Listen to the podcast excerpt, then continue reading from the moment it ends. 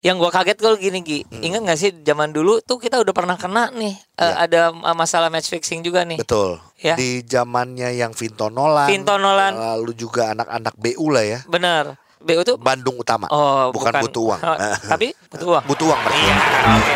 Inilah saat yang ditunggu-tunggu karena tidak pernah terjadi sebelumnya. Mereka sekarang sudah siap bermain. Inilah pemain cadangan.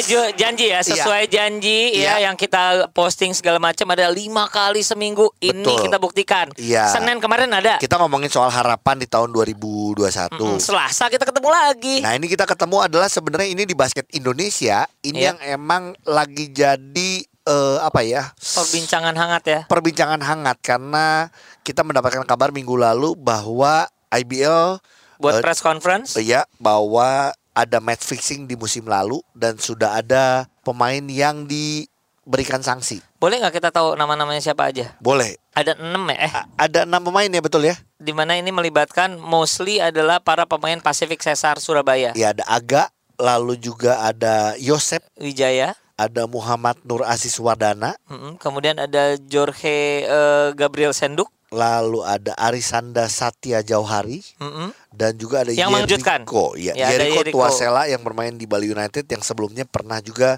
bermain di Pasifik. Ya, Ya, jadi memang eh, kasus ini gini. Yang gua kaget kalau gini Gi, Hmm. ingat nggak sih zaman dulu tuh kita udah pernah kena nih eh, Ya. ada uh, masalah match fixing juga nih. betul. Ya. Di zamannya yang Vinto Nolan, Vinto Nolan. lalu juga anak-anak BU lah ya, Bener. BU tuh Bandung Utama. oh bukan, butuh uang. Oh, tapi butuh uang. butuh uang mereka. Iya, oke. Iya. Ternyata kejadian lagi sekarang. Iya. Dan sekarang ini jadi gini, cadanganers bisa lihat banyak sekali di media sosial dan lain-lain sudah terlihat bahwa gini, ini akhirnya terbongkar karena pihak dari klub meminta IBL untuk bisa membantu mereka menginvestigasi, Iya. membuktikan bahwa ini benar-benar terjadi. Iya. Nah, jadi dari hari ini besok sampai lusa lu bisa dengerin dari berbagai sisi ya. Kita ngusahain ya nanti ngobrol Ya. sama si ini, ngobrol sama si ini ya. Ya, lu kita bisa ngobrol sama dengerin, siapa dulu bisa nih? dengerin dari klub, bisa dengerin juga dari Perbasi karena yang pasti sih gini, gua Ujo dan podcast pemain cadangan sangat mendukung dan kita anti dengan match fixing. Kita Sayang bukan ya, sayang walaupun banget. kita cuma pemain cadangan ya. Iya sayang banget Iya. aja. Kita Eh, Gi, anti dan kita gini, kita mengapresiasi apa yang sudah dilakukan oleh IBL dan Perbasi memberikan sanksi karena tidak ada alasan apa pun yang bisa dibenarkan Mm-mm. Mau itu bilang adalah gajinya kurang atau Eko- ekonomi atau apa, tapi ini udah jelas adalah tindak pidana sebenarnya. Ini ada tindakan kriminal. secara etik etika juga udah merusak sportivitas banget ya Iya, karena kalau di olahraga ya. talking about olahraga. Terus Betul. satu hal ingetin lagi dong eh, Iya. cadanganers ketok palu udah. Udah. Apa eh, ininya? Eh, Hukumannya, hukumannya. hukumannya adalah kalau dari Perbasi ada antara satu tahun sampai empat tahun. Ya, nanti Oh, oh. kita juga akan tanyakan sama Perbasi siapa aja yang Kalau setahun, dari siapa yang IBL empat tahun. lagi? Kalau dari IBL adalah siapa pun yang terlibat sedikit pun itu eh, tidak boleh bermain seumur hidup Di IBL. di IBL ya, Waduh. di liga tertinggi gitu. Tapi nggak tahu kalau ganti nama lagi jadi NBL Eh. atau jadi kan bisa berubah-berubah. Iya, iya, iya, Cuman iya. nggak itu di luar itu tapi gini. Ada lagi? Selama ini eh, Pacific Club sudah memberikan eh, komentarnya di sosial media. Sudah jawab IBL juga. sudah memberikan press con-nya bersama Udah, dengan Perbasi. udah. Tapi selama ini yang belum memberikan eh, statement apa-apa adalah dari pemain. Nah, makanya kita hari ini akan ngobrol langsung sama Yeriko Tuasela. Halo Yeriko. Halo, halo kak. Bro, ada Ujo dan Ogi di sini. Selamat tahun baru, Bro. Selamat tahun baru. Iya. Kak Ujo, Kak Ogi. Yes. Awal tahun ini kita sedikit dikejutkan dengan ya pemberitaan ini, tapi kita tuh ingin ya karena kita kenal Ogi juga dekat banget sama Eriko, jadi kita ingin ingin mendengarkan nih. kita pengen ngobrol lah gini. Mm-mm. Terima kasih udah ngasih kesempatan juga buat Podcast kita Cadangan. berdua untuk Mm. ngobrol sama Yeriko karena belum ada statement apa pun dari pemain. Mm-mm. Tapi keputusan atau sanksi sudah diberikan ya Iya. dan jelas Kak Ogi mengulang apa yang pernah disampaikan waktu Kak Ogi ketemu sama Yeriko. Kak Oke. Ogi dan Kak Ujo pasti sedih dan kecewa dengan kejadian ini. Yes. Terhadap bukan cuma sama Yeriko, sama pemain-pemain Ah, dan ah. juga kejadiannya. Tapi boleh nggak sih kita pengen dengar juga apa sih yang terjadi sebenarnya Yeriko sampai ada kejadian ini? Eh, ya sebelumnya mau ini sih kak, mau minta maaf ke semua eh, fans basket di Indonesia sama ke pemain juga ke ke IBL ke klub yang bersangkutan karena ya mau gimana pun itu kan perbuatannya tidak dibenarkan dan saya uh, mengakui itu salah. Terus juga uh, apa namanya? Ini uh, kronologi secara detail apa gimana nih? Silakan. Ya, boleh misalnya Yeriko apa yang emang apa yang jadi sebenarnya kan emang mungkin kalau kita lihat dari klub sudah ada yang memberikan komentar, kalau Uh-uh. dari IBL juga sudah. Iya. Sedangkan mungkin kalau dari Yeriko sendiri mungkin ada apakah emang emang ini sudah berjalan lama atau Mm-mm. seperti apa sih Yeriko?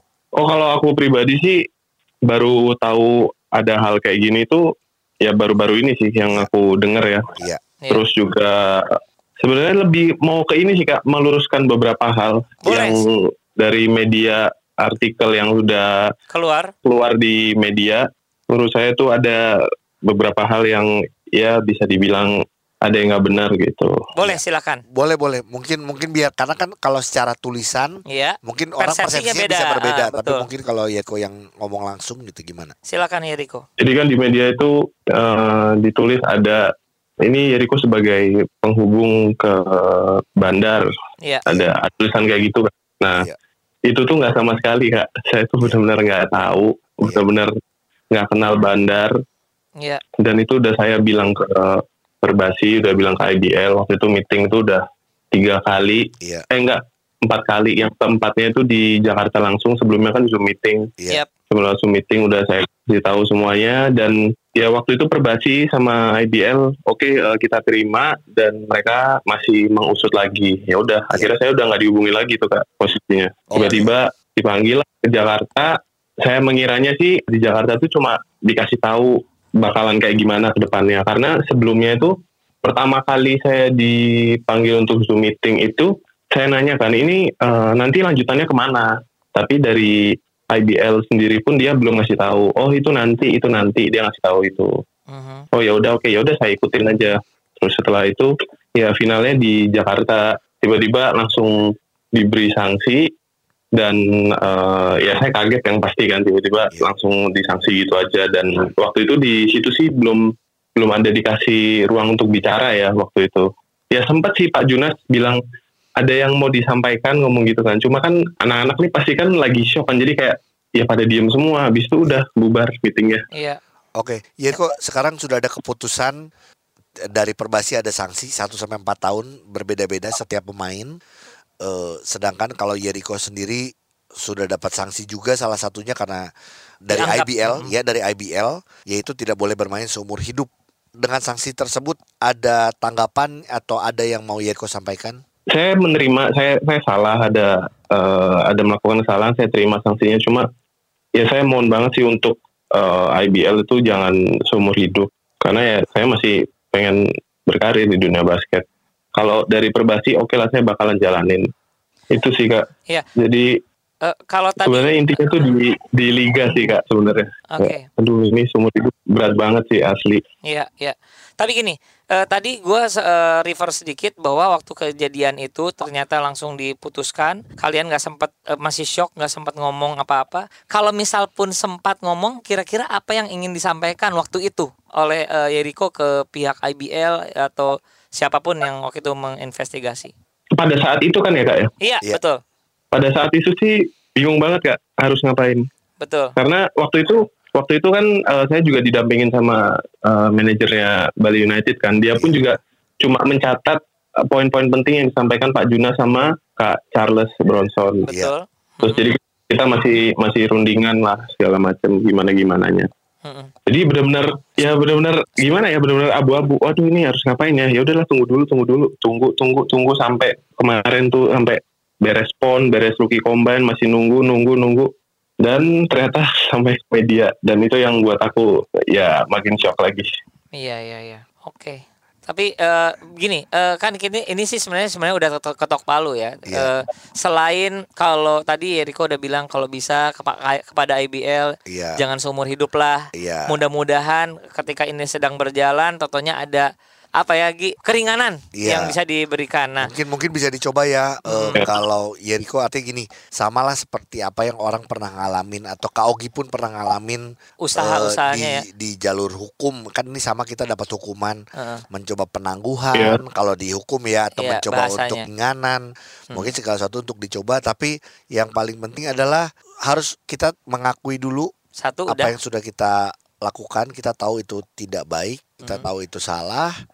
Semoga ke depan pasti ini jadi satu pelajaran yang baik juga buat Yeriko dan teman-teman ya Yeriko ya Ya, benar banget kak. Iya. dan hati-hati juga jangan sembarangan kenal sama orang menawarkan sesuatu kadang-kadang tawaran-tawaran yang menggiurkan sih. menggiurkan gitu loh Iya. yang kadang kita nggak nggak apa ya nggak nggak kuat untuk menghadapi itu gitu. Bener. Tapi Eriko ini dalam kondisi seperti sekarang, eh, ini kita juga berkesempatan eh, seneng banget bisa Eriko percaya sama podcast main cadangan untuk bisa ngobrol seperti ini. Ada lagi yang ingin disampaikan nggak ke halayak? Karena ini yang mendengarkan Iya. ya bisa perbasi, bisa IBL, bisa cadanganers, fans-fansnya Yeriko fans Yeriko, karena gini owner. jujur eh, cadanganers kenapa pengen ngobrol sama Yeriko ini jujur Yeriko inget deh Ogi bilang Ogi sebel sama Yeriko Kak Ogi marah sama Yeriko bener nggak Ogi ngomong gitu Iya. waktu itu di Bali Iya, benar-benar. tapi Ogi Benar. Nggak benci sama Yeriko oh. Ogi pengen cadanganers Punya nggak perasaan, benci, eh, punya nggak perasaan benci, itu iya, juga, nggak eh. benci sama Yeriko tapi manusia melakukan kesalahan benci sama perbuatannya Iya, heeh. dan Yeriko juga sekarang sudah mengakui Heeh. Yeriko juga sudah dikasih hukuman Heeh. dan tidak mudah. Kau Ogi tahu Yeriko berapa kali juga sharing bahwa berat untuk Berat ngadepin banget ini. kebayang Termasuk teman-teman yang lain Iya, ya yang Teman-teman. kita tahu ada yang pulang akhir mudik yang pulang ke kampung halamannya, ada Iya. yang dia kerja di satu tempat juga malah jadi katanya hampir dipecat dan lain-lain. Ya ini yang harus dihadapi ya ini konsekuensinya. konsekuensi, heeh. Tapi ya makanya tadi kalau dari Kak Ujo sendiri tadi bilang bahwa ya apalagi yang mau disampaikan sama halayak. sama seluruh fans basket Indonesia. Eh, iya saya akuin eh, perbuatan saya itu salah, salah banget dan ya memang fatal eh, akibatnya. Terus juga eh, saya juga mau minta maaf untuk eh, pihak Pasifiknya juga dari Ko Irsan, eh, Sufu juga, maksudnya pastikan dia juga kecewa dengan hal ini. Terus juga sama Pak Junas, karena waktu itu juga saya eh, udah ngobrol telepon sama Pak Junas, terus dia dia juga sangat menya- menyayangkan hal ini kayak gitu. Jadi saya benar-benar minta maaf juga ke Pak Junas mungkin dia kecewa. Ya semoga eh, bisa dapat eh, keringanan sanksi dari Pak Junas sama untuk fans basket cadanganers siapa pun itu yang dengerin podcast pemain cadangan ini saya benar-benar minta maaf sebesar besarnya yang ada di orang basket yang ada di seluruh Indonesia pokoknya Iya. Semoga bisa diterima maaf ya Iya. Iya. Kalau kita berdua eh, gini, em, kalau kecewa tentu saja, tapi kita tetap akan ingin memberi support kepada eh, Eriko, Yeriko dan kawan-kawan Untuk teman-teman semua. Iya. bahwa ya gini, Iya. kalau misalnya anggaplah sekarang pintunya tertutup, mungkin ada jendela yang akan kebuka nantinya, Betul. ya. Jadi Semua seizin Tuhan ya betul. terjadi. Kalau gue sih yakin banget ke depannya masih ada hal-hal yang mengejutkan yang bisa dilakukan oleh Yeriko Siap. di basket.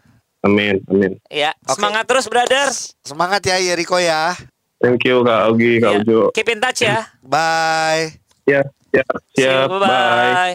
Wow, eksklusif ngobrol sama Yeriko Tuasela cadanganers. Yes. Gue speechless sih, Gi, Ya. jujur. Banyak yang ingin gue tanya, tapi gini, pernyataan dia sendiri sudah, Ya, sudah final. Dia minta maaf. ya. Udah, dia udah gua gua cuma bisa menutup Ya. dengan apa yang tadi gua ulangin beberapa kali adalah Gi? kita kecewa, kita boleh benci sama perbuatannya, tapi tolong jangan benci sama orangnya. Iya, Setiap orang pasti melakukan kesalahan. Gua pernah melakukan itu, Jo, masalahnya. Iya, iya. dan gua harus mengalami konsekuensinya yaitu gua harus dalam penjara gua waktu Iya. itu jadi buat gua semua Yeriko Aga Gabriel Senduk Iya, Yosep dan kawan-kawan Iya. beberapa jujur DM sama gua iya. dia mengakui kesalahannya Tapi shock ya dalam Iya, kondisi dalam sekarang. keadaan ini tapi menurut gue tetap semangat Iya. jalannya masih panjang masih banyak hal baik yang bisa kita lakukan buat masyarakat Yes, betul. semangat Semangat dan ketemu lagi besok.